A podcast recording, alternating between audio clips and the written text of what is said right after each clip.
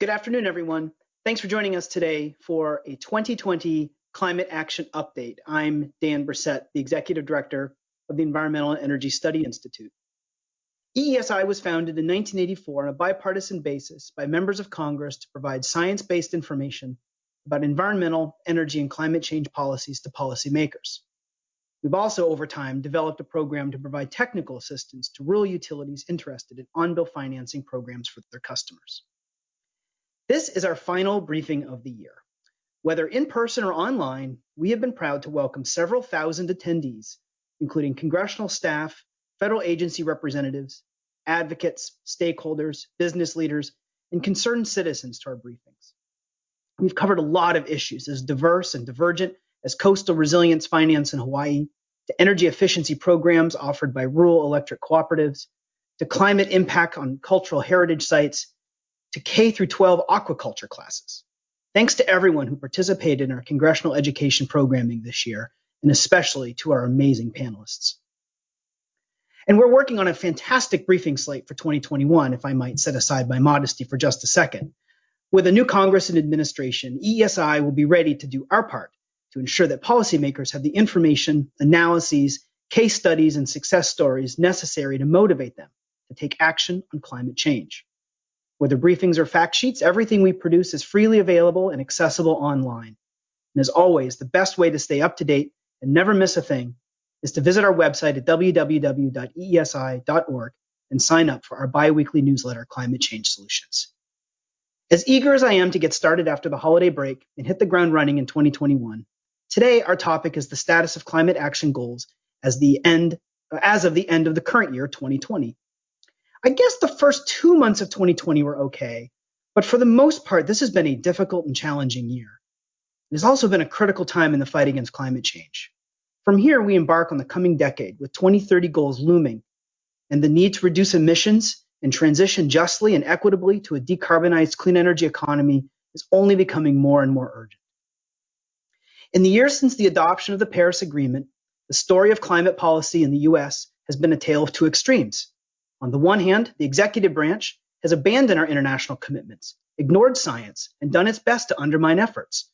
On the other hand, not to be deterred, states and local governments have done their best to fill the leadership vacuum, set goals, and implement policies and programs needed to reduce emissions.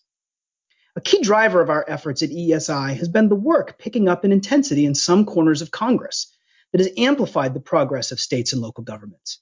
Probably the most notable example of this is the report issued over the summer by the House Select Committee on the Climate Crisis.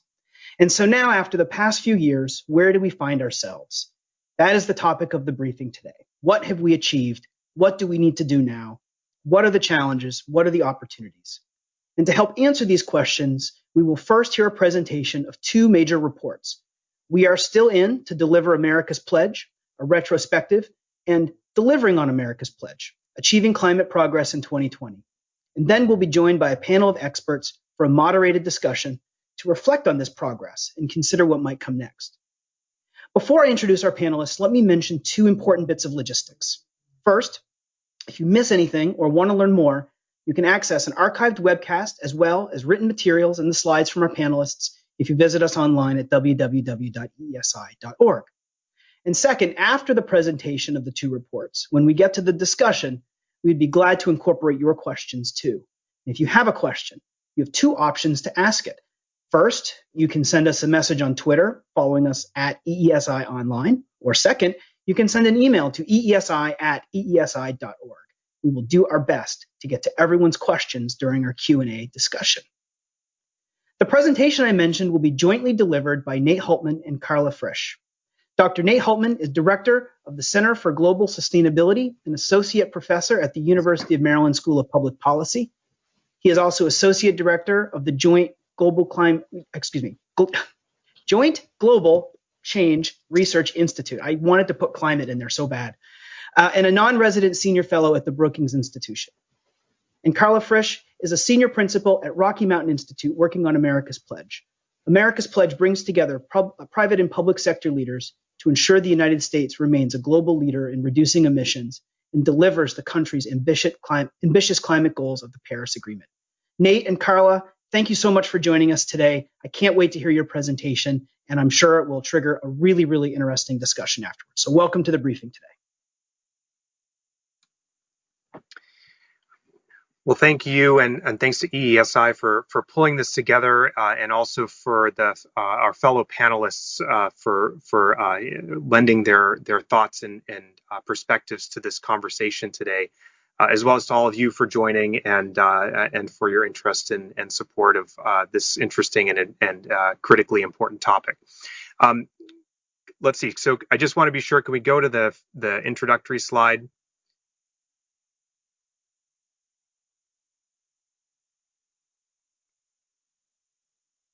Great. So, um, so, so, my name is Nate Hultman. I, I'm I've been uh, co-leading this uh, project called America's Pledge with uh, my colleague Carla Frisch, who you'll hear from in, in just a couple of minutes. Um, and uh, one of the the dimensions that America's Pledge has been tackling over the past few years is actually to better understand climate action in the United States, as as we heard in the introduction, uh, during a time when uh, the federal government, is particularly from the executive, has been uh, has been largely absent or uh, uh changing policies in a way that that uh, contravened uh, climate action. So what we've what we've seen and what we've witnessed over the past few years is a tremendous groundswell of activity from the bottom up, from states, cities, and businesses, and many other actors. We'll hear more about them also during the discussion um, who have stepped up to say we are still in uh, for the goals of the Paris Agreement as well as to climate action in the United States. And so America's Pledge has been put, pulled together and works with uh, a number of other partners I'll mention in just a few minutes um, to better understand what that action is, uh, what impact it's been having, what impact it could have, and also how that there might be partnership with a re-engaged federal government. And we'll we'll talk through some of those uh, some of those various issues uh, during the course of this short presentation. Next slide, please. So America's Pledge and We Are Still In work uh, closely together. Uh, we Are Still In is a, large uh, uh, organization of, of actors of various kinds who have stepped up to, to, to, say we are still into the goals of the Paris Agreement. and we've got Elan, we'll hear from later today, who's been helping organize that.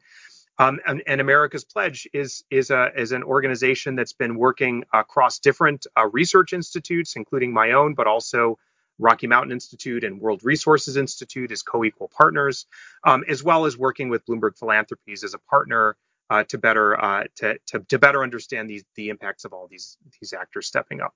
Next slide, please.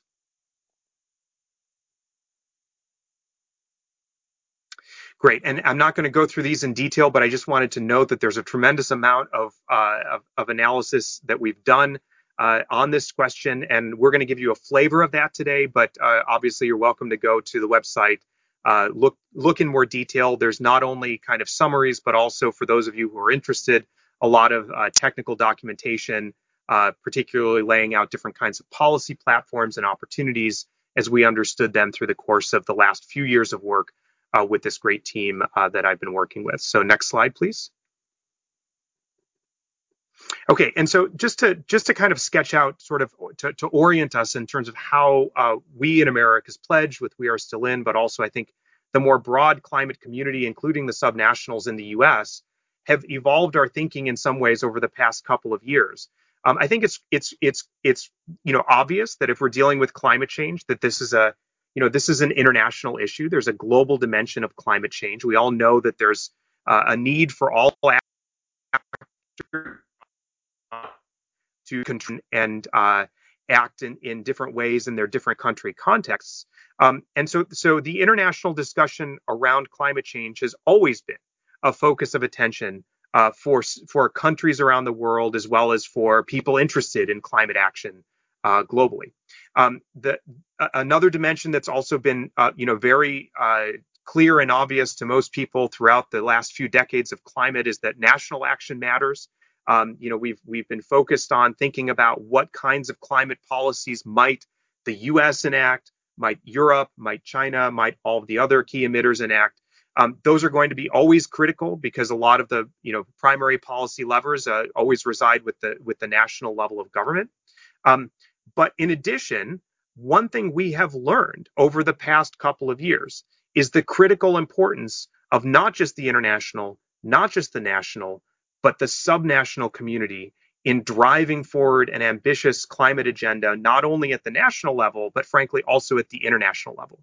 And what we've found and what we have discovered through the actions and leadership of a number of organizations and uh, governors and city mayors throughout this country and even globally is that these actions not only uh, deliver emissions reductions when aggregated at a meaningful scale, but also create the conditions for a stepped up federal reengagement that can actually then do more and do it more robustly over time than if we had not had this subnational action to begin with. And so it's a critical piece to recognize that those three elements interlinked is how we can build a more robust, a more ambitious, and a more frankly implementable uh, national climate strategy. And the work that we've been doing with uh, subnational partners as well as with America's Pledge has been trying to elucidate exactly the mechanisms for how that works and how much those kinds of uh, joint actions can really do in terms of an overall U.S. emissions trajectory uh, which we'll see a little bit of in the next slide. Um, so uh, what we what we have um, you know seen and witnessed, like I said, in the past few years, is a tremendous groundswell of subnational actors stepping up. Um, what we see in this particular slide is is a is a kind of numerical representation of what the size of those coalitions uh, looks like. Uh, you can see that, for example, there's roughly you know half of our states uh, and a number of cities, a number of uh, businesses, uh, and other actors, numbering at this point nearly 4,000 independent actors across these different constituency types, um, have stepped up and are doing different kinds of climate actions within their own jurisdictions. The map on the right is one way to look at that, which is again, it's sort of primarily looking at the numbers of actors who have signed up and what they're where they actually are geographically. Um, now that is frankly amazing and it's it's quite impressive and, and there's a lot of uh, genuine energy and activity from that community. A key question though remains, which is what do they actually add up to? All of these different commitments, we welcome them. They are incredibly important in and of themselves, but can they make a difference in the overall pathway of the US emissions story? And that's another element of our analysis, which we can show you on the next slide. Um, a next way to think about it is not just the numbers, but what is the scale of that that set of actors? And this was something we uh, did take a look at in some detail. Um, shortly stated, those actors already, and in fact, this is always growing, but they already represent over half of U.S. emissions. They represent 65% of the U.S. population and nearly 70% of U.S. GDP. Just to put that in context, that GDP number, if if that coalition were an actual country, um, it would represent an economy uh, that was roughly the size of China's uh, and the world's second largest economy. So this actor group, the scale of it is actually quite large, and that's uh, important, and also kind of gives us more confidence to think that this, you know, this group can actually make a difference. But of course, the final step is what are the policies they're enacting, and how much can those policies actually make a difference? And to answer that part of the story, we'll look at the, the next slide. And this shows what the actual outcome is of the, the various commitments, even as of uh, roughly last year. This report came out about six months ago. Uh, actually, no, a little bit longer. I guess it's about a year ago. Sorry, time flies in COVID times. Um, about a year ago, we, we came out with this report. Um, and what this shows is that those actors working together uh, already committed to something like uh, reductions that add up to something like 25% reductions relative to 2005 levels by 20 uh, by 2030, uh, but expanded action by this set of states, cities, businesses, and others. The uh, continued leadership and consistent leadership we've seen over the past couple of years um, could get us to something like 37% uh, reduction by 2030. And um, with additional action from the federal government and additional re-engagement from the federal government, uh, we showed that that could uh, lead up to something like a 49% uh, reduction by 2030. Now, it's just important to note, since we now are on the cusp of a federal reengagement, um, that our analysis did look at a very vigorous federal reengagement, including from Congress. And so those numbers ought to be kind of interpreted in that light. Uh, and I, uh, more can be discussed about this if, if people are interested during Q&A. Um, so that's what we kind of discovered in some some ways. We as a community discovered that over the course of the last few years, and America's Pledge kind of helped sort of understand what the what the actual impact of those might be. Um, but really, the leadership and the work has come from uh, the subnational community, and I think it's really important for us to pause and uh, both give credit to and reflect on the importance of that action over the past few years, and then also now, as we are on the cusp of thinking about a federal kind of strategy, um, to think about how we make that into an all in national climate strategy that truly integrates this action and builds it into a longer term and more robust uh, national strategy. So um, that's kind of where that part of the analysis goes. One thing that we did want to also understand, um, and I think was a critical thing for this kind of immediate period of this year and the next couple of years, is how the kind of COVID situation uh, impacts overall emissions trajectories in the US, and frankly, to look at what we've done as a community over the past few years uh, and, and, sort of aggregate and understand uh, some, some particular highlights from that. And to tell you more about that, I am very happy to hand over to uh, my colleague and co lead for this project, Carla Frisch. Hi, very happy to be here with you all today, and thanks to EESI. So, I wanted to tell you a little bit about some of the specifics that are happening on the ground across the country. So, on the next slide, we have a couple examples for you. So, since 2017, when this movement uh, became much more formalized and organized, of course, it, has been going on for decades that we have states and cities and businesses and others leading on climate. But since 2017 and that formal organization in the US, the number of electric vehicles has doubled. 16 states have committed to HFC, hydrofluorocarbon phase down. Now, 16 states is enough that it almost becomes a de facto federal standard because you don't want to have two different products for, for two different sets of states. So, amazing progress by states stepping up. And we've seen a real shift in public understanding and thinking about the energy transition. And polling shows that 79% of Americans support a renewable energy future in the United States. Now, that's not the 50 50 voting split that we see in some recent elections, local and national. That's, that's a huge majority really focused on the path to clean energy. On the next slide, a couple more. So, as far as commitments to 100% clean energy, Back in 2017, it was just Hawaii leading the way and saying, we're legally committing to this. Now we've got 13 states and Puerto Rico and over 170 cities. And the really exciting part is that more than 30 cities have already achieved 100% clean energy. So we're seeing both the commitment and the follow through from these local leaders. Seven states and 27 gas companies have committed to methane leak reduction along the supply chain. And a new emerging trend over the last year or two years is this movement toward all electric buildings to really reduce indoor air pollution and reduce greenhouse gases. So now 6 million people in the US live in cities with a commitment to be all electric. Next slide.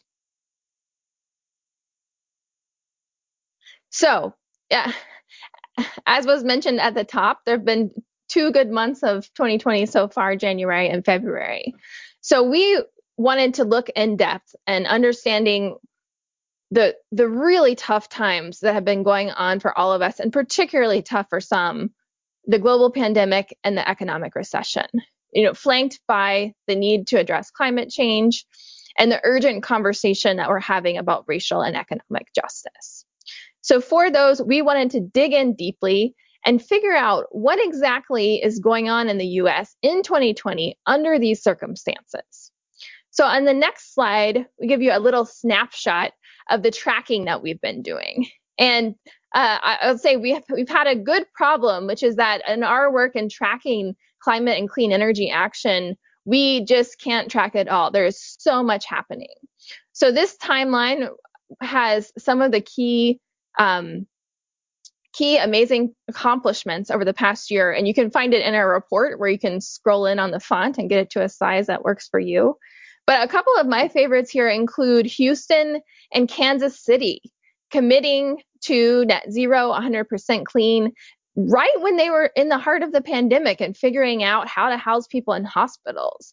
And part of that is the deep connection that these local leaders are seeing between addressing climate change, lowering costs in their communities by moving to clean energy, and providing sustainable economy and, and health benefits for their residents.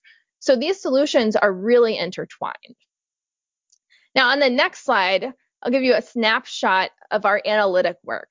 So we dug in really deeply into five sectors to figure out what's going on on the ground. So we looked at what are the key drivers affecting emissions, what's the direction and extent of recent trends, and what's their potential to affect emissions reductions in 2030. So I won't go through all the details on the right, but on the next slide, I'll give you the key conclusion, which is this. Overall, our assessment modestly increases our confidence in the ability of states, cities, and businesses and others to deliver on bottom up climate action.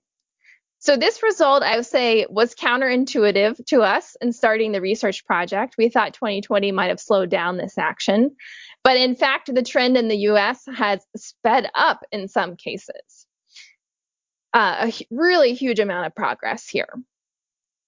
And on the next slide, I, I think one of the factors for that trend is that about 70% of Americans support this move to 100% clean economy by 2050, to prioritizing the clean energy and to protecting communities of color from climate impacts and stronger fuel efficiency standards. So this is the direction that people want to go. And they have not let COVID and an economic recession slow them down. So on the next slide, another key part of our analysis was looking at what's possible for, for clean stimulus and recovery. You know, this is an active conversation on the Hill now, and uh, we imagine will continue into the spring. You know, perhaps there's different tranches that are possible. But there's a lot that can happen in communities around the US that supports action on climate but also improved air quality and improved local economies. So in electricity, that could include investments in grid modernization. In transportation, keeping public transit up and going and providing workforce training for a shift to electric vehicles. In methane, uh, helping w- helping clean up idle and abandoned infrastructure.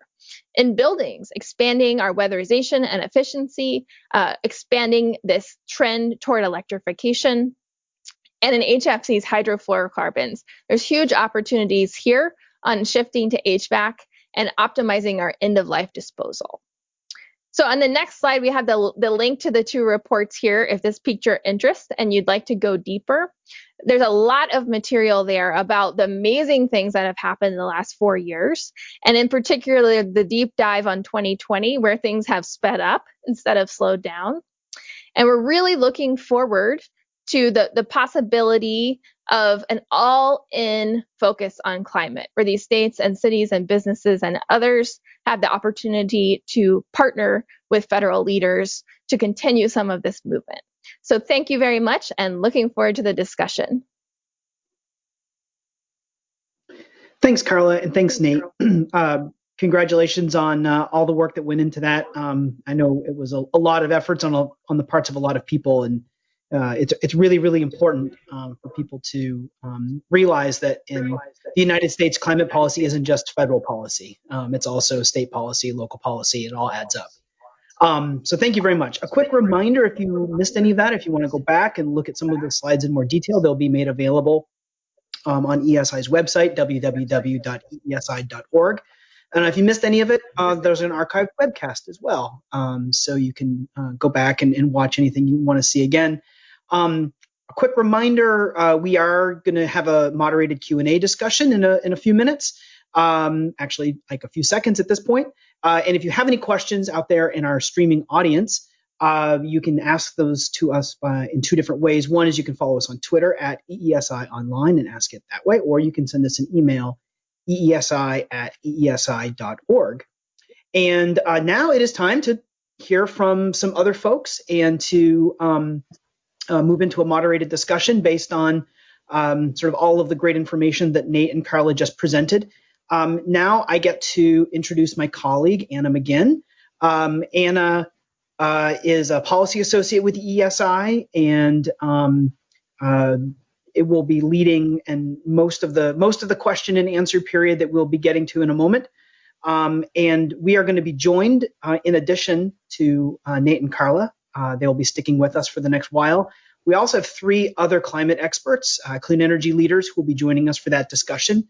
Um, so a little bit of a different format today, but um, this is a great topic and there's lots of different perspectives to share. So I'm going to introduce our three additional climate experts, and then I'm going to turn it over to Anna and them to um, move into that discussion. Uh, first is Elan Strait. Elan is the director of U.S. climate campaigns in Washington, uh, D.C.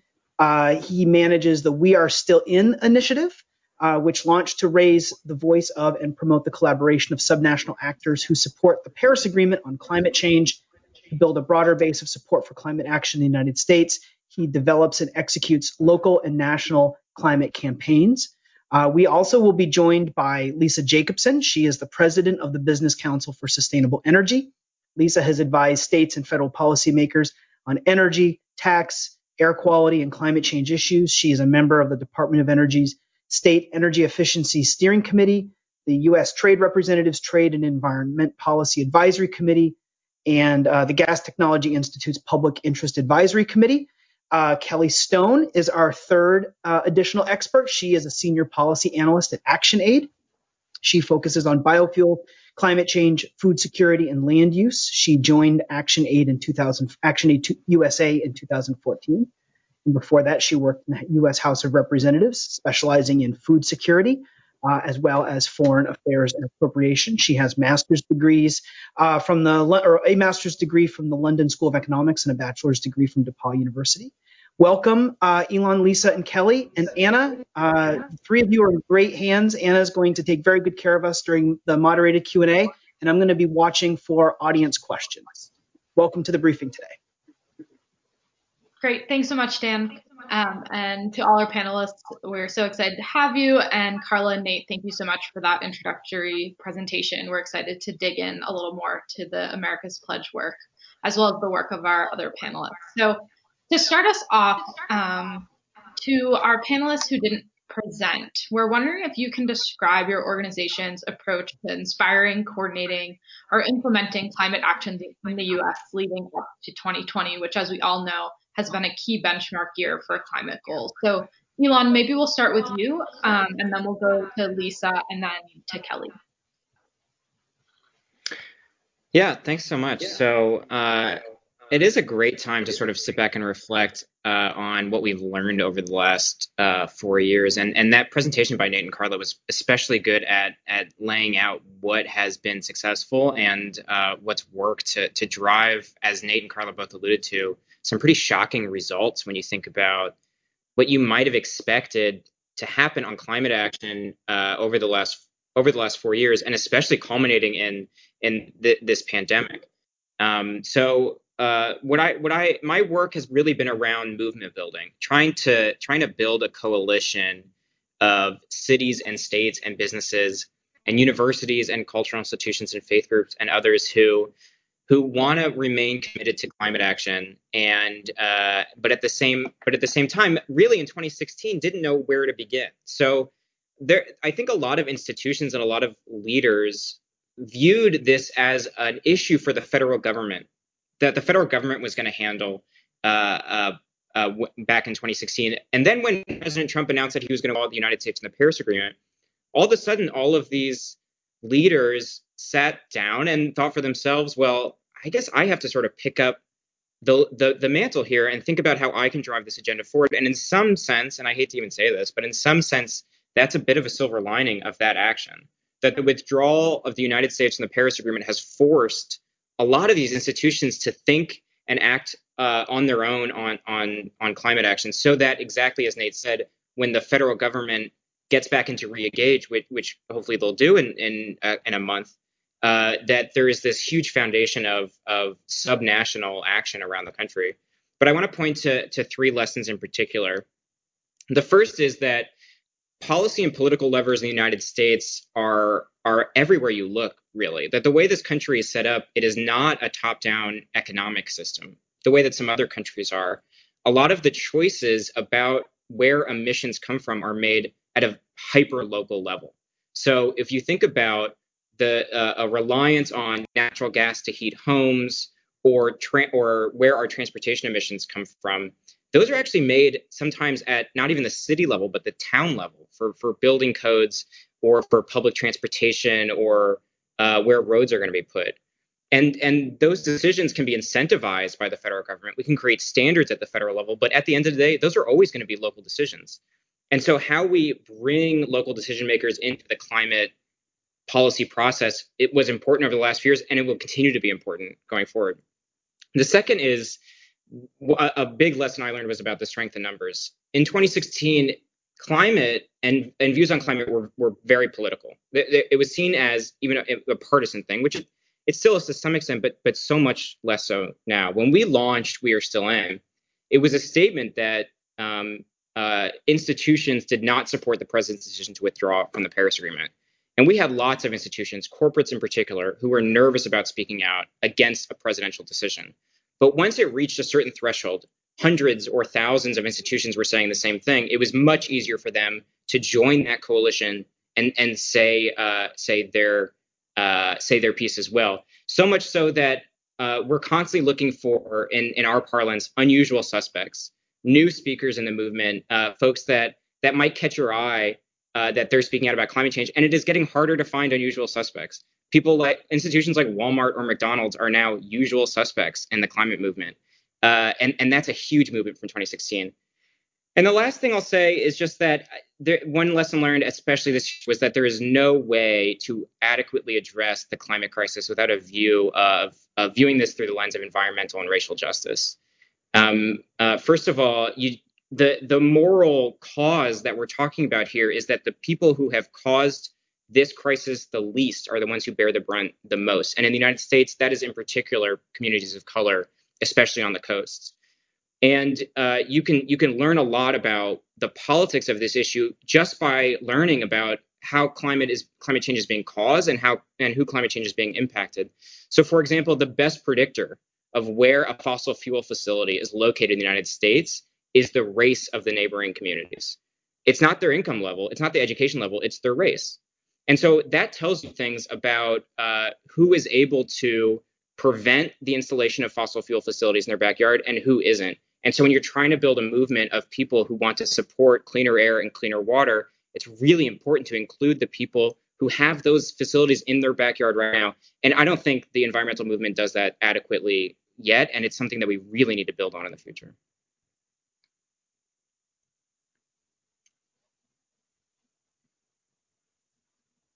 Thanks so much, Elan. Um, Lisa, if you want to jump in, that'd be great.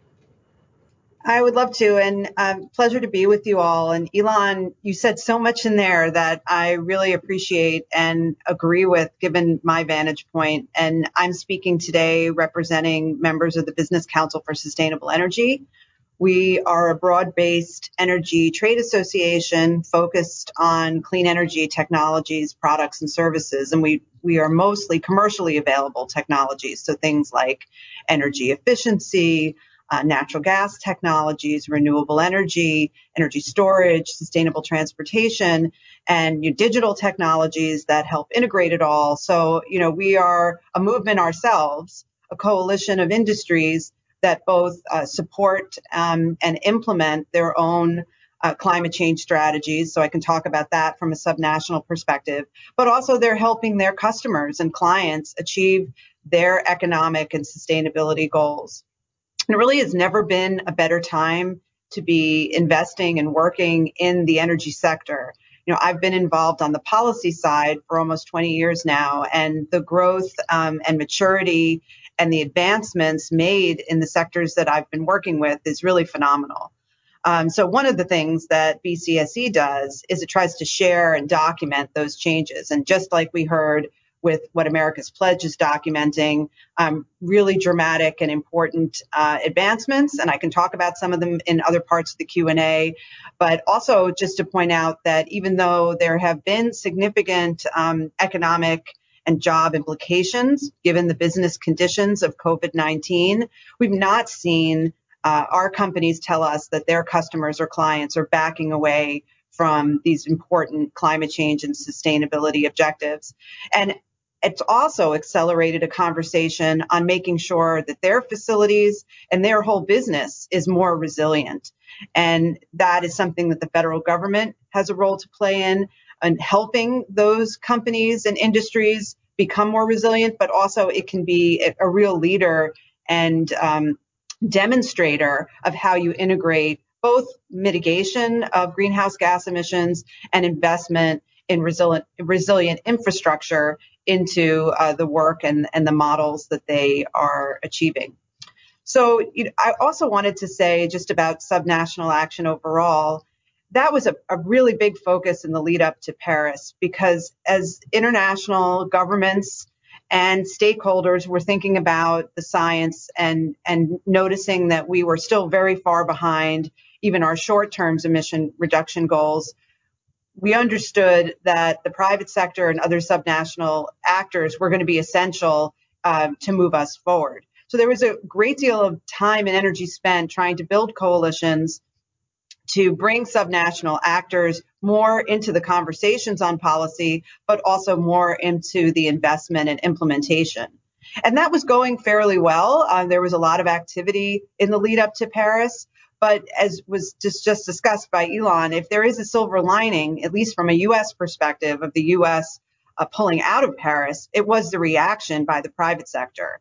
And that's one of the things that Business Council for Sustainable Energy has been tracking extremely closely. And when I look, for example, at just one of the metrics in terms of corporate action to reduce emissions, let's look at procurement of clean energy. You know, when we ended uh, the decade, we went from basically no corporate procurements in clean energy to, you know, about 14 gigawatts of signed power purchase agreements for renewable energy. You know, just dramatic, dramatic changes. And we were doubling upon doubling each year. So with the COVID pandemic this year, we were concerned that we wouldn't see the level of activity in corporate PPA signings and corporate interest and activity in renewable energy. The interest might be there, but for, for other reasons, it might have been stalled. Well, we don't have the final data yet for 2020, but what we are understanding is that it's still quite robust. And again, uh, there's not a move away from using more clean and renewable energy. So just to kind of close out, as Elan did with a couple of points that maybe we can get into, um, when we think about climate action in 2020 and what we need to do going forward, we need to think about leveraging the private sector. So it really is a public private partnership. And there certainly are things that the federal government has done and can do to accelerate that type of activity. Also, we are in a totally different landscape when it comes to opportunity and affordability of clean energy than we were even, let's just say, five to 10 years ago. Um, and the private sector is proving that. Um, because we are now, as Elan said, able to point to many different types of companies and not just uh, kind of the big names that were kind of the high profile early movers. It's really embedded in all sectors of the economy. You know, we are able to show that clean energy is practical, it is reliable, it is affordable, and it has very strong economic benefits. So those are the kinds of things that I reflect on, um, even with the challenges we have with the COVID economic uh, situation and what we need to do for recovery. Clean energy stands out. It can help us solve the problems that we have, both from a sustainability perspective and also in terms of having a robust economy going forward.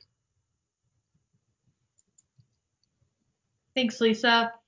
Um, Kelly, love to give the stage over to you for your uh, response to the question. Yeah. Hi, everyone, and thank you so much for having me. Um, so, as I'm Kelly Stone with ActionAid USA, And uh, ActionAid is an international network uh, that works on issues of extreme poverty and working with local communities on really realizing their human rights. And my office in the US focuses particularly on climate change and food rights. So for us, actually, this conversation really starts with the climate crisis and where we need to get to uh, to have a chance of limiting warming to 1.5 degrees Celsius. Uh, and the IPCC says that the next decade is really critical to realizing that goal, um, and that to have a chance, we really need to be cutting emissions globally uh, by 50% by 2030. Um, so we start at that international level, but then of course what the IPCC report doesn't say is how you split that effort between all the many stakeholders uh, that have uh, that have a role to play here. So we have been working with colleagues at the UNFCCC to really develop what we call a fair shares approach. And we think this approach is really key to unlocking ambition at the international level between countries. Uh, so for this, you know, the question is how do we divide it up fairly? And uh, we start with the principles that you know it should be based on historical responsibility. How much of the mess has each country made? But then also capacity. What capacity do they really have to act on climate change?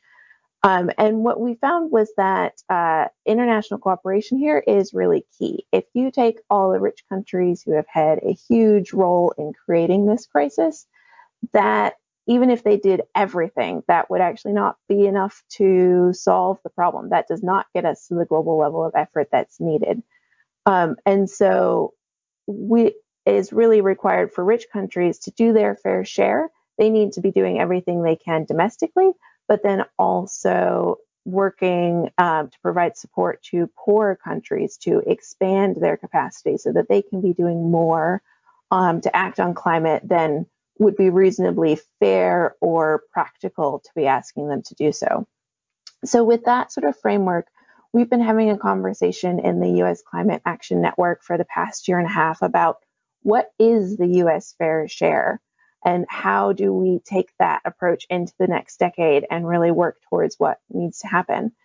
Um, and through that process of looking at what the U.S. historical responsibility is, which is of course huge, we're still the largest historical emitter, um, and what our capacity is, which is significant, even considering the huge um, and, and unacceptable inequality in this country. Um, and we've come up with the figure uh, that is 195% emission reductions from our 2005 baseline by 2030. Now, that's a big number. Um, and based on what US USCAN is calling for in other spaces, we're looking at um, what we see as necessary would be 70% emissions reduction from that 2005 baseline by 2030. And then that 125% to get to that uh, 195 would then be through international support. So that's climate finance, capacity building, technology transfer, all the different other types of avenues that we uh, have available to us to help promote action in other countries who wouldn't otherwise have the capacity to act on this and who are frankly already getting hit very hard by the climate crisis. Um, and my organization really sees this as a moral imperative. Like I said, we're a human rights based organization, so that's definitely where we start. But we also see this as a political and pragmatic necessity. The US fair share is so big, no one else is going to come in to clean up our mess. Like there is no one out there who could possibly fill the hole left by US inaction. We're going to reach the 1.5 degree goals in the Paris Agreement, the US has to do its part. But we also see it as a pragmatic point for if we we need we really need everyone to be doing their part if we're going to be meeting the uh, Paris Agreement goals, and that means that you know having everyone do their part and having it seen as fair is really going to be essential to unlocking that ambition. It just wouldn't be fair to ask other countries to do their part if we aren't doing ours.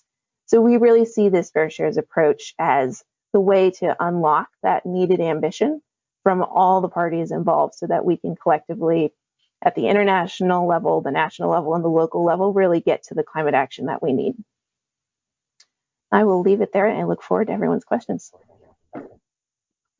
Thanks so much, Kelly. And I want to pick up on the fair share analysis from U.S. Climate Action Network because I think it's a, a great place to look at what the U.S. really needs to be looking towards as our um, responsibility for addressing climate change. And so we've heard from Carla and Nate, um, as well as Lisa and Elan, about so much of what's going on in the U.S. already. And so I want to look take the conversation a little bit forward looking and see how we can build upon the non-federal and federal climate work that's happening um, to to see how we could get towards the goal that um, is in the fair share analysis. So um, maybe we'll go to Carla and then Nate to kind of reflect on what might be the opportunities based on the analysis that you've both done with America's Pledge to see what could be some really groundbreaking next steps the US could take if we had um, all actors on board. Thanks for that question. Um, so I think that I think the key element you both said there is all actors on board. So our analysis from America's Pledge looks at what's possible in the US if these cities, states, businesses, and others continue their amazing momentum, and if the federal government in 2021 re-engages in a serious way. So a lot is possible. And the, there's different authorities across those levels. So if you look at the local level, there's building codes. At the state level, they can pass renewable portfolio standards. At the federal level, there's regulations that can be put in place. So all of those different level, levels of government combined with the private sector actors that Lisa talked about can really make significant progress in the US. But we find that it, it's going to take all of them working together uh, not just one set of them moving forward. And I'll say quite practically in the data, we've seen a lot of the early actions focused on clean electricity. And you see in the actual emissions data from the United States that our electricity emissions are going down quite significantly. And over the past year or two, there's been a significant focus on clean transportation and on efficient and electric buildings. So I think we're at the point where we're going to start to see those reductions in the emissions data for the US. And of course, we have an emerging conversation around all the different parts of industry. How do we beef up American manufacturing and at the same time significantly reduce emissions and improve quality of life? And those emerging conversations, I think, will, will start to drive the emissions reductions that we're going to see in a couple of years. So we've seen electricity emissions coming down. We've seen building and transportation emissions and actions starting to be at the point where they're going to be coming down. And then I think industry will follow. So some, some real opportunity there.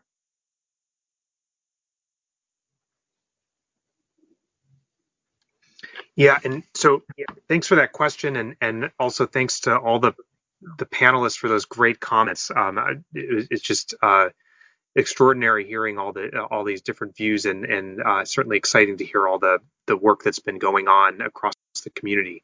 Um, so so just to the question, Carla hit the main points I think that that are important. Um, I, I, would sort of um, you know add that so so Carla Carla made a couple of points about specific sectors and about the all-in sort of strategy those are critical. Um, the other way to think about it is, you know, to think about what are the sectors, you know, how, how do you kind of get to net zero? That's like another kind of organizing principle that I think we, um, even uh, e- even through the incoming administration, has articulated a, a net zero concept. And um, you know, ultimately, there's only a few big pieces. To, there's a few big sort of categories of action, right? You, you know, you decarbonize your electricity, get all the carbon out of it you use that electricity wherever you can to, to you know provide energy services, uh, and then you um, you use that electricity more efficiently, and then you work on non CO2 you know kind of other gases, right? Like there's kind of a few ways to cut that, but basically that's that's it. And and I think that we have to think about all those different things all at one time and and it turns out that some of those things are going to be easier for certain kinds of actors to grab hold of and, and deal with uh, let's have those actors do that. And I think that's what we've been seeing over the last uh, uh few years. Uh, I want to also not just an important. Uh, and if, if anything, we've seen an acceleration. But um, but ultimately, uh, I think, as Carla said, the the very kind of in terms of scaling in the U.S., like the very big opportunities are in the electricity sector in the immediate term. There's a lot of very cheap opportunities there. Uh, use less coal is is is probably the the key one. Uh, but there's lots of other uh, you know strategies to to deal with that. Um, efficiency, I think Carla mentioned this too. Efficiency in in lots of different dimensions is a is a really critical near term option. And then also, you know, in, in terms of thinking about other kinds of groups and constituencies. You know, land sector work is actually going to be ultimately very important. Uh, I think there's a lot of different kinds of a- actors and actions that can be done in lands that are going to be also critical, m- both in the near term, but also setting us up in the right way for like delivering post 2030. And I think there's like thinking about those kinds of strategies can also be something that our uh, various groups uh, focus on. Thanks, Nate. Uh, Elan or Kelly or Lisa, feel free to jump in if you have additional comments there on how we can um, look towards addressing this gap between um, where US CAN is laying out that we need to be and where we currently are. This is Lisa. I'm happy to hop in and then just following up on Carla's comments. Yes, when we look at things like, you know, US emissions and she mentioned the power sector, at the end of the last decade, we were 25 um, percent uh, reduction in power sector emissions over the last decade. So that was really remarkable. But certain areas like transportation, industrial, commercial, we clearly need more work. And when you think about the experience we've had with the COVID pandemic, we clearly have seen transportation related emissions go down. So I'm very curious to see what our new baseline is going to be when we start the year. Um, but there is a lot of opportunity for uh, fuel economy improvements and uh, fuel efficiency improvements. So um, that gives me that gives me hope. But I actually wanted to talk a little bit more about um, the comments that were made about the international. And one of the things that I really valued when I first got involved in this field was the international development aspects of capacity building in the areas of climate mitigation and adaptation. And the Business Council for Sustainable Energy was very involved with that, um, both with our federal government through the U.S. Agency for International Development, the Department of Energy, uh, some of our national labs, and you know, even though our industries were maturing and evolving and innovating, we were sharing that expertise with other countries. And some of that was very local, on the ground um, with partner countries. So we've lost a good amount of that in terms of the investment that the federal government makes in programs like that. Um, and we've also lost, you know, kind of the broader diplomatic advantages that come from working on the ground with those countries. And then from a business perspective, you know, we are leaders in clean energy technologies in terms of um, manufacturing them uh, and then implementing them in countries. But without the partnership of the federal government to help us, you know, we sometimes are inhibited from from offering those products and services to customers and clients in other countries that might need it. So from from my standpoint, and certainly BCSE will be sharing this with the incoming Biden and Harris administration, we need to re, uh, retake that leadership role as it comes to helping with capacity building in other countries and sharing the knowledge um, and you know the business products and services that U.S. companies can help with. Yeah, and I can jump in on that because um, I do think climate finance is a huge part of what can make the international co- cooperation work. Um, and it's it's uh, when you think about like the U.S. contribution to the Green Climate Fund and the U.S. presence in you know something like the Green Climate Fund, we've just been absent because that's something that the federal government really has to has to play a primary role in. But I do see uh, an important need for for state and local work sort of unlocking that ambition and pushing forward that federal government interest because I think it's going to be really essential that the U.S. come back into climate finance in a big way, um, and and making people understand that you know this isn't charity. Actually, this is part of doing our fair share of cleaning up the mess that we had a huge role in creating. um, and that people are really suffering right now through no fault of their own with the climate crisis. Um, and I, I, also want to pick up on um, something I think Nate mentioned on agriculture and land use. I think this is really key and somewhere where there's a lot of potential. Um, and it also speaks to what we've been talking about with how you know, fortunately, it seems like we've been able to move forward on climate action through 2020 despite the crisis. But I think some of that is because a crisis like COVID, just like climate change, really shows the cracks in the current system. And it shows who's already hurting because they get hit twice as hard. And so I think we need to take what's been happening in the food uh, sector and the food supply chain challenges and the challenges in, in meatpacking plants um, and really take that as a point to look that you know this is something that's not working um, and how do we how do we build towards a, a, better vision for agriculture that works for the workers the farmers you know and the planet and the people who eat food too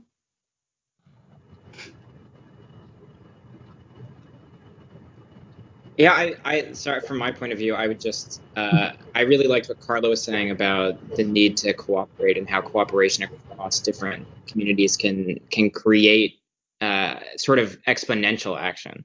And I think what's going to happen, what you're going to see over the coming decade, or at least I hope what's going to happen, is that these transitions are going to seem slow and then all of a sudden, and they're going to happen very rapidly. And my concern uh, is equally how do we make sure that these economic transformations happen, but also how do we make sure that nobody gets left behind by these transitions? That means uh, people that uh, that currently are looking for employment, how do they find employment in a new economy? And second, people that are currently employed either directly or tangentially in the fossil fuel industry, how do we make sure that that we're not decimating communities as a result of this transformation the way that we saw in in the 90s with with trade opening up around the world. And so those are two things that i think are are absolutely essential to uh, uh, solving the politics of this issue as well because i do really think as carla was saying that once these communities start cooperating with each other once the incentives are aligned in the right direction these transitions can happen quite rapidly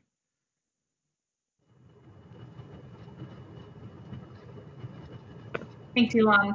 Um, and so as we so we just looked ahead a little bit, and now I want to take us uh, looking back again to see how we might um, inspire some of this all-in and federal action that's really needed. So I'm wondering if each you could share an example of a scalable climate action that's currently underway in a part of the U.S. or in a company um, that you think that Congress can learn from in terms of designing federal policies that might be introduced to the next Congress um, that would really bolster climate action at the federal level. And to the extent we can um, build in how they address kind of systems thinking of incorporating environmental justice and incorporating public health and these other really key lenses that we have to look at everything through. Um, we'd love your comments on those as well. Um, so Carla's nodding her head, so maybe we'll start with you, Carla, and then we'll uh, go around again. Right. Thanks so much. And I, I love your focus on the tangible examples because um, when we're talking about climate across all sectors and across the world, it, it, can be a lot. So just focusing in, one that's been really interesting for me is building electrification. So what I mean by that is making sure that our HVAC systems for, for heating, ventilation, and air conditioning and our appliances in buildings are electric. And what that can do is significantly improve indoor air quality. And one stat that surprised me is that if you have a natural gas stove and you don't have the vent hood on, then 60% of the time, the NOx emissions inside are higher than outdoor ambient air quality standards. And that can have serious impacts for anyone with any kind of health condition, particularly for young or elderly. And right now, during COVID, we've seen the clear data that air quality can exacerbate COVID symptoms. So, in that shift to building electrification, there's a wealth of existing electric technologies available. For example, across the southeast, most heating and air conditioning is electric. Heat pumps are a, a very efficient way to do that. Of course, we have options for electric appliances, and we've been electrifying uh, the rural United States um, through rural electrification programs for 100 years with huge benefits for farmers and all kinds of folks. So there has been a wave of cities, uh, particularly led in California and Massachusetts, but also across the entire US, who have taken the steps to either pass or start considering passing rules that all new construction would be all electric. Because when, when you're starting from scratch, it's easy to go all electric. And then there's options for, you know, as appliances hit their end of life, you're switching from gas to electric. One interesting thing that we'll have to look at there is a lot of energy efficiency incentives offered by utilities, offered by third party providers are designed to help us reduce our electricity use. And in this in this electrification world, we're looking at actually increasing our electricity use in, in a way, of course, that's very efficient. Uh, but we will have to look at refining some of those incentives at, at the local and federal level, which is a very interesting trend with clear on the ground health opportunities as well as climate benefits. Great, I love that example. Um, Lisa, can we jump to you next? Sure. Um, yeah, I mean, I actually was going to focus on some of the changes in building efficiency, but from a different direction, just moving towards a kind of systems building energy management. And then, as I was talking before about digital technologies, how digital technologies can help accelerate a range of benefits, including energy efficiency. Um, you know, and also, you know, just kind of piggybacking on what was just discussed, there are other areas of innovation that I think are really exciting in in building, uh, you know, in the building sector, and some of those relate to fuels. And so, what I've noticed in the last several years with a number of our members, because I represent natural gas interests, is a focus on procuring renewable natural gas or helping their customers procure renewable natural gas.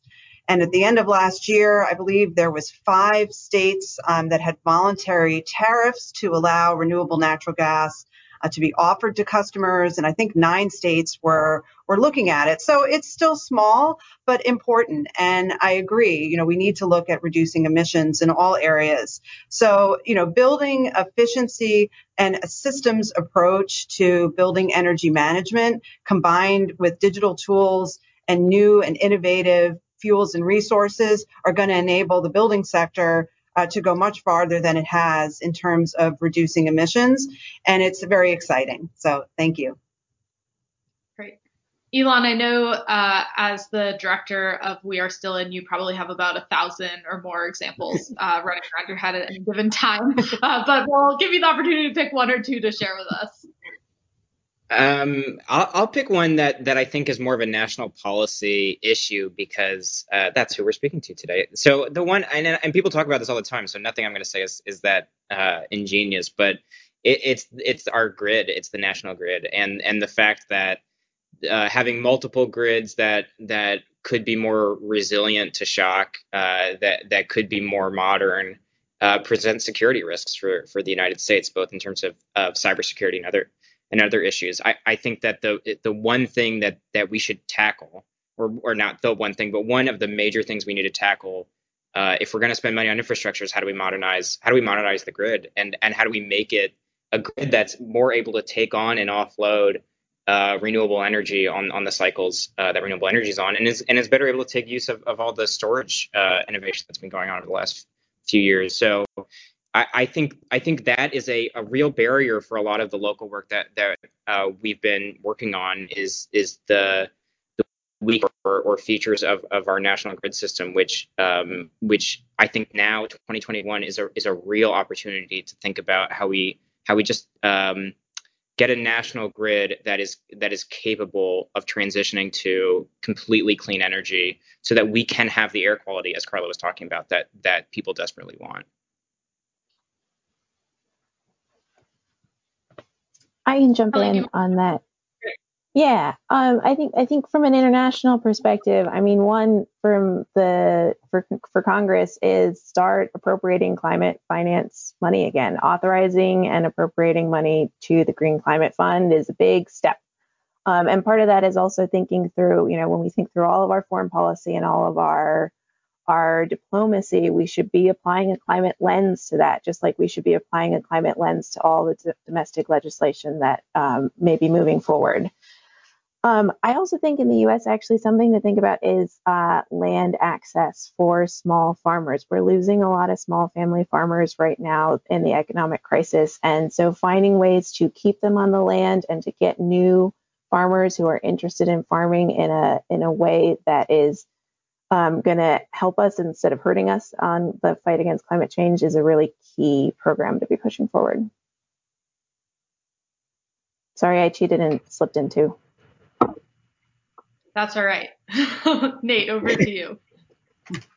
So sure, these are all great, and I, you know, just a so you know, quick uh, other thought on this is first of all, um, I'll say you know y- yes on the the the uh, the thinking about climate finance. I mean, I think one of the ways that you know we in the U.S. will ultimately you know s- succeed is not only by getting our own house in order, which is a lot of the focus of today's conversation, but I think um, you know, using, you know, doing what we ought to be doing, which I think, uh, you know, we've heard a little bit about in the in the in the interventions today, uh, and I think that's really important to keep a focus on. But then also thinking about how, you know, we we can, you know, get others to do more, and and I think just making sure that we are we are doing the right thing in the international scene is also really going to be critical for that raising of global ambition that we know we need to do uh, globally to, to get onto a 1.5 path. So just a kind of yes on that. Um, and then one other quick thing. I mean, I think Carla or maybe somebody else mentioned methane. You know, there, there's a there's a whole other. I was talking about the lands and different constituents. I also think that there's there is some near term opportunity in just methane leak reduction, and that's on both the the you know whether you like or don't like fracking. Um, you know, there's it's going to be around a little longer. And uh, you know figuring out how to clean that stuff up in the near term is actually kind of helpful and could could in fact help you know kind of reduce emissions you know relatively quickly. It's not necessarily the path we want to be on the long term but there are opportunities there that bring in different kinds of organizations and interests that could be valuable and then the other side of that of course is cleaning up leakage in in current distribution uh, infrastructure like in boston or whatever. And there's lots of partnerships that have been uh, you know kind of built out uh, with uh, private sector and public sector uh, actors um, that have been quite successful, very low cost, high emissions reductions, and and and there, you know, there's a, it's it's it's sort of a smaller you know uh, area, but it's one that there could be a, a good amount of near term collaboration, I think. So that's just another one that I think people might be you know kind of look at uh, as as a possibility.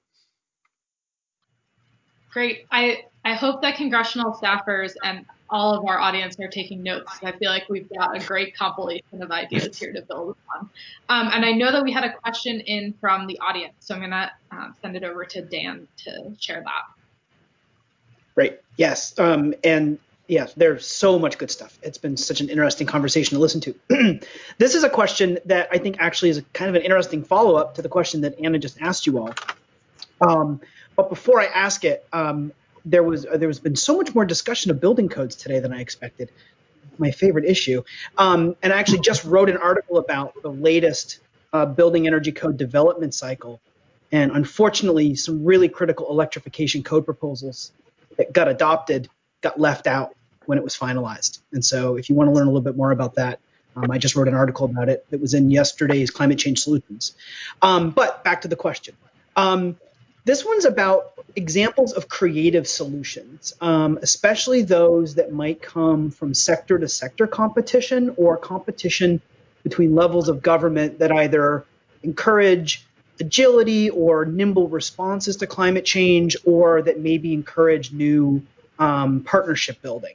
Um, so you just everyone just had a great example of a scalable um, opportunity for um, emissions reductions.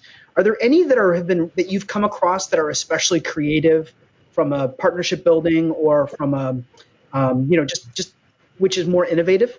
Um, not sure who wants to go first on that. I'm trying to read your expressions uh, to figure out who has the right thing to say. It's always tricky, but it looks like Carla. Carla's raised her hand. Right.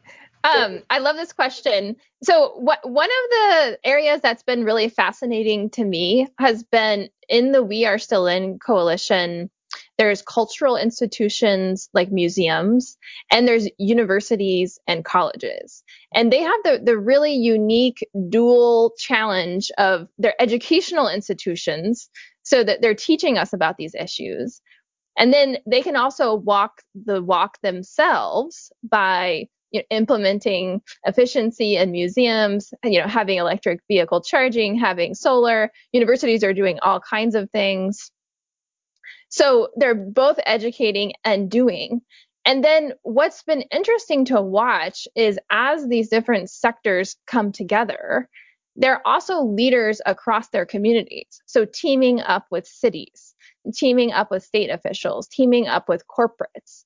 So w- what we find is this the the organization structure for these different sectors to be able to talk to each other actually has cultivated quite a bit of creativity and bringing, as Elan was saying, unusual suspects to come together and, and make changes and also create that, that base of community that's really important to keep this movement sustained over time. I want to come in on this because my it's so funny because Carla is talking about a We Are Still In example, and I was actually going to talk about an America's Pledge example of of uh, an innovative thing. And and what I've been really excited about is as the America's Pledge analysis has uh, matured, it's gone from a, a, pretty high level analysis of what's possible with subnational action to getting really detailed about uh, what are the specific opportunities, as you guys saw in the in the presentation.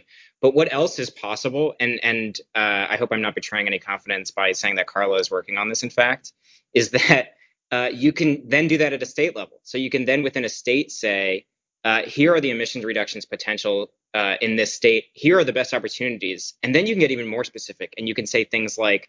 What you need to do in the state of X, like let's just take the state of Massachusetts, is we need to get to electric vehicle penetration of 70% by, by 2030. What that means is we don't have enough charging uh, stations right now for that. We actually need seven times more charging stations.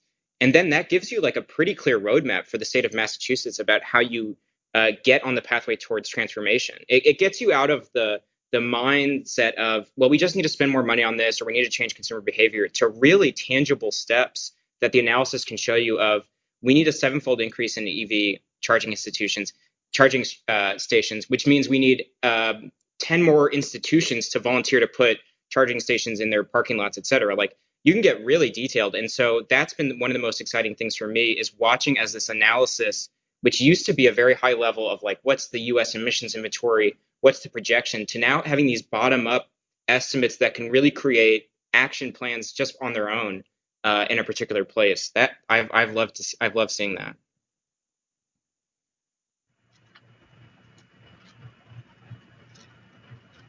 Kelly, do you want to jump in next? Sure. Um, and, and I'll actually build on that a little bit and say that, I mean, so my organization's approach to development is that, you know, it really should be community led and that the community knows what they need to realize their rights and um, to, to thrive. And so it's about um, uh, supporting them, you know, in their uh, and how they want to get it. And so I think part of a just transition really for getting these nimble responses and these creative solutions it, it is about taking that sort of community based model and building a real picture like Elan was just talking about is that you know as a community right down to the neighborhood and local level in the US and in Bangladesh you know what kind of world are we building and that gives people a stake in and they can see themselves in what is trying to, you know, what we're trying to build to. And that makes it easier to and possible to really unlock the level of ambition and the, the creative, unexpected solutions that we needed, that we need um, in a way that's actionable. Great. I'm glad you brought that up. That's something that we think a lot about, not just on the mitigation side, but on the adaptation side as well. Community involvement from the start is so critical. Um, Nate or Lisa, um, happy to give you an opportunity to hop on on this question, and um, and after that, we'll turn it back over to Anna to keep with our Q and A. Go ahead, Lisa. Yeah, I mean, I think I had to. First of all, you, can you hear me? I don't know if you noticed, but I have a different background. Let's see who's paying attention. I had a, um, a power issue here in the office, so I had to switch to another location. So I wasn't sure if you could hear me, but um, you know, a couple of things that I was going to point out. Um, one, which may not be new, but I think we're seeing it in new ways, and it certainly was covered in the other presentations, is the value of target setting. Um, especially now, you know, if, if you had had this panel a year ago, we probably would have been talking largely about science-based targets and how corporations in particular, but not only all institutions, as they were thinking about greenhouse gas management, were moving towards science based targets. And then in the last year, obviously, there's been many commitments that are even more aggressive than what those science based targets would have been one or two years ago. So it's really dramatic and important. And when I think about some of the commitments that have been made, especially for, you know, the 80% or above 2050 targets, in a lot of cases, those entities making those commitments don't necessarily know all the answers and how they're going to get to those final stages of achieving their goals. But they've made those targets nonetheless because they're confident that they will be able to figure it out. And I think that is just extremely powerful. And when we think about what we would hope that the incoming Biden and Harris administration would do, it would be re- to refresh a lot of the targets and goal setting processes that were put in place in previous administrations, both for uh, energy efficiency and energy management, for sustainability broadly, for resilience and adaptation, and of course for greenhouse gas reduction. And by doing so and going down that path, they will not only improve federal facilities, but they will kickstart actions in at other levels, at community levels, um, certainly at state and regional levels, and within the private sector. And then the other comment I was going to make, which also isn't necessarily a new comment, it's about public private partnerships and really the power and innovation that comes with those kinds of conversations. And as was just said, BCSE has worked on those most recently in relationship to resilience planning in local communities that were impacted by hurricanes in 2017. So uh, Puerto Rico um, and Houston area, area uh, communities that were impacted in those storms. And we've been bringing companies in to talk with community leaders and citizens and policymakers to discuss what's needed at this moment in time to help them recover. And the new ideas and the innovative and, and really bold thinking that's come out of those conversations is quite powerful and has been very impressive to me.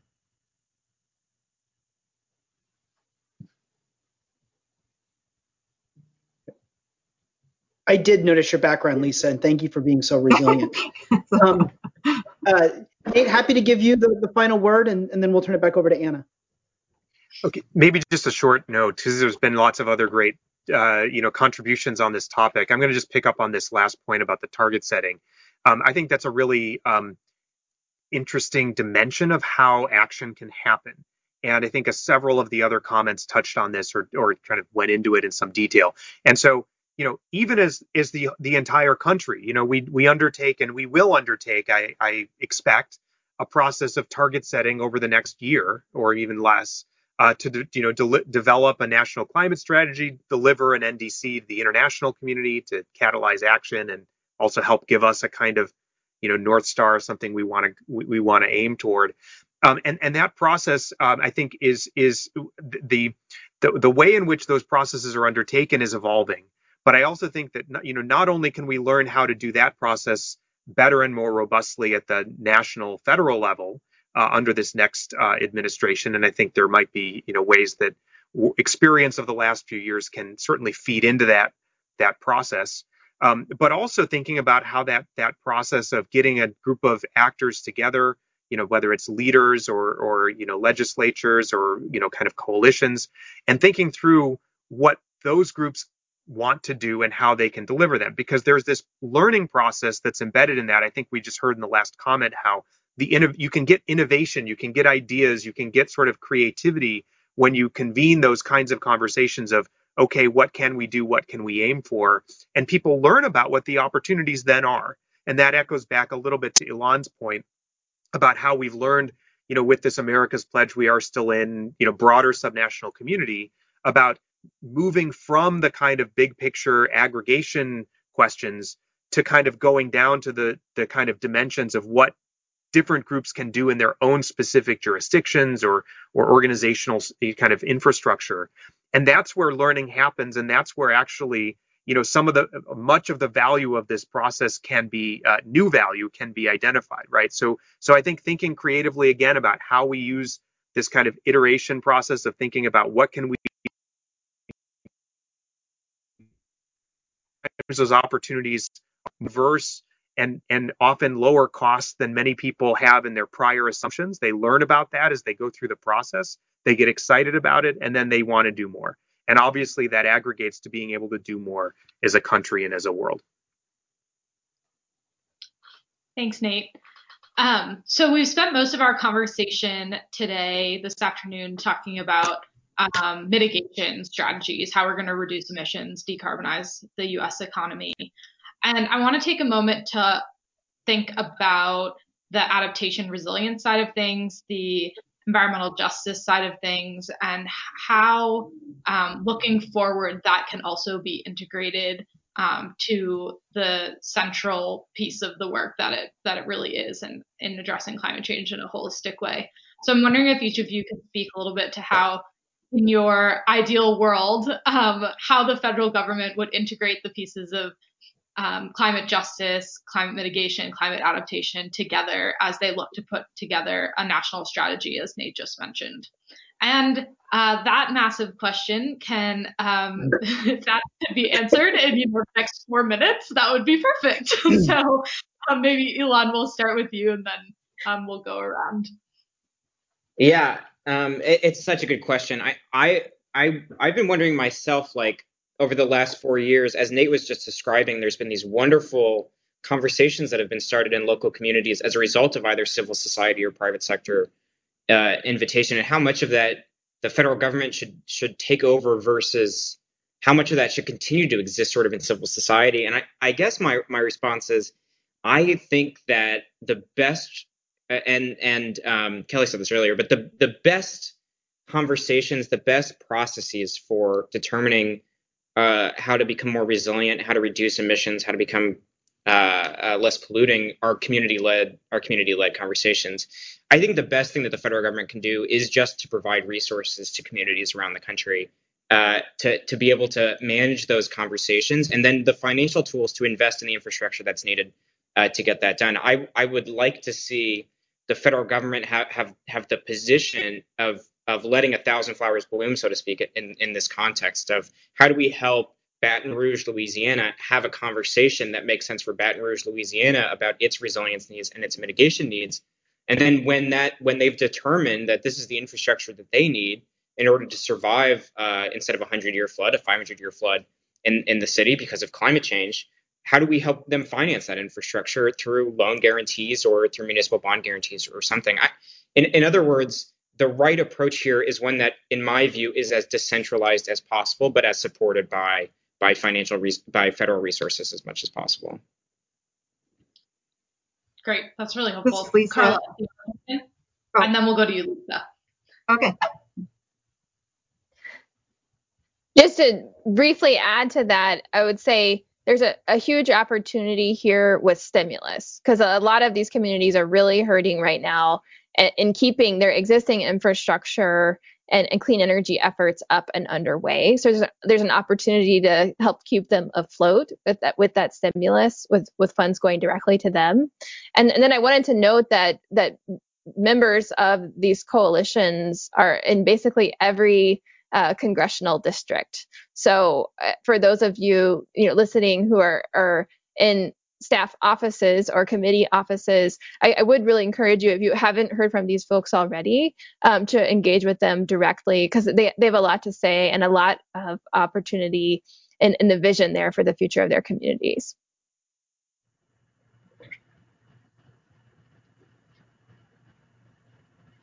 Lisa, over so, to you. Sure. Yeah, I was just going to add to, to, I agree with Carla, and I appreciate what Elan said too. And from the experience that BCSE has had with this resilience planning project, you know, it won't surprise anyone that these communities um, all want to engage and want to bring in uh, their different constituents to the conversation, but they lack the resources. Many of them are just trying to, especially in the COVID pandemic times, but, but even before, just trying to um, maintain current operations. So I think uh, federal resources to help states, localities, and tribes do resilience planning um, with a holistic set of objectives in mind is extremely helpful. So I was going to say, you know, just big picture, what can the federal government do? It can support convening on a consistent um, and sustained basis. And it can provide capacity building resources to local governments and other organizers of these conversations. Nate, yeah, do you want to jump in? Or Kelly, go ahead. And sure, then we'll give Nate. No, Nate, you can go ahead. Yeah, no, no, it's okay. Well, anyway, I'll do. I'll keep on really fast, which is which is all these are are, are really great comments, and um, uh, I think mine's not that different. Which is, look, we've got you know the climate crisis, the COVID crisis, we've got a, a, a racial justice and equity crisis, uh, and and and we've got an economic recession, and and I think that right now you know addressing all of those you know we we can do it but we've got to kind of invest right? Like it's got to be some significant you know sustained investment in sustainable infrastructure and making sure that that sustainable infrastructure is as as others have said very eloquently more than me um, uh, kind of make sure that that is actually flowing to you know diverse places and you know different kinds of places in our country and not just for kind of energy technology and this or this or that but it's actually integrated across all of these uh, considerations that I think we're talking about. I think we can get support for that and I think that that's actually going to be a critical part of thinking about not just the next couple of years to 2030, but also putting us on the right pathway to the 2050 net zero. So we've got to do both of those things at the same time. And this is actually a really good moment to to start that that massive investment that I think we need to do. Yeah, and I'll just add to what everybody said. I do think a key part is keeping adaptation at the table with mitigation. It's both and. We can't ignore adaptation um, and assume that mitigation is going to solve the problem. It's already too late for that. Um, and I, I, do think that keeping, I agree, keeping frontline communities at the center and core of all the planning, um, and that also we need to be mindful, we need to be proactive about reaching out to marginalized and vulnerable communities and really putting them at the center. It's not enough to, you know, just to try to not be racist. You have to actually be anti racist if you want to try to reach out to the folks that we need to get to. Um, and then the last piece I'd say is we we really need to be acknowledging the harm that's already been done um, and recognizing that some of it can't be undone. We're already suffering loss and damage in this country, um, and there needs to be work done on how to make people whole as much as we can. Great. Well, I'll well, just take a quick Kelly, Oh, go ahead, Anna. I was just going to thank everyone um, for the great discussion, and then Dan has a couple um, wrap up points for us. Well, that's all I was going to say. Was thank you so much for an, an excellent panel. Um, such an engaging and interesting conversation. Um, a couple briefings ago, we um, some of our feedback uh, was that it would be helpful to have some some final thoughts at the end of the briefing rather than just just closing out. So um, I've been taking copious notes and just wanted to share a couple thoughts as we wrap things up. And um, part of the fun of organizing the briefings. It's our prerogative we go a minute or two over. So, um, first is, you know, something that really stuck out to me. The United States has an ability to do the right thing that goes far beyond the federal government. Um, leaders at the state and local levels have always, in fact, had a say in a wide range of environmental and clean energy issues, like building energy codes came up a few times today. And um, they've been more willing lately, maybe, to step up after the federal government backed out of its uh, international commitments and and they've stepped up and they've mobilized and they've coordinated a pretty broad set of climate solutions. And to paraphrase Carla, all aboard. Um, it's going to take everything in order to to make some progress, and we've actually seen that happen. Um, I loved Elan's points about more and more usual suspects when it comes to climate action, and fewer and fewer unusual suspects. And these suspects are also coming from more and more places, uh, including the private sector, and that presents an opportunity for innovation, for creativity, and for public-private partnerships. Um, we have to ensure that all of this work is done in a way that lifts up communities that are too frequently left out of environmental and energy, clean energy decision making. um, environmental justice and equity considerations, they're not actually considerations. They're central, critical elements of the policy response uh, to climate change, as well as the other present crises um, that we're facing that Nate rattled off a few moments ago.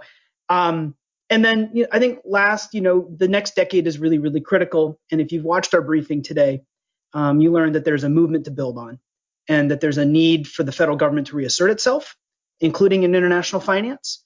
And so as we close out 2020 um, and, and, look to next year, after taking this moment to reflect, um, I hope you'll join us uh, in our audience. I hope you'll join us in our commitment to advancing climate change, climate change solutions to realize our vision of a sustainable, resilient, and equitable world.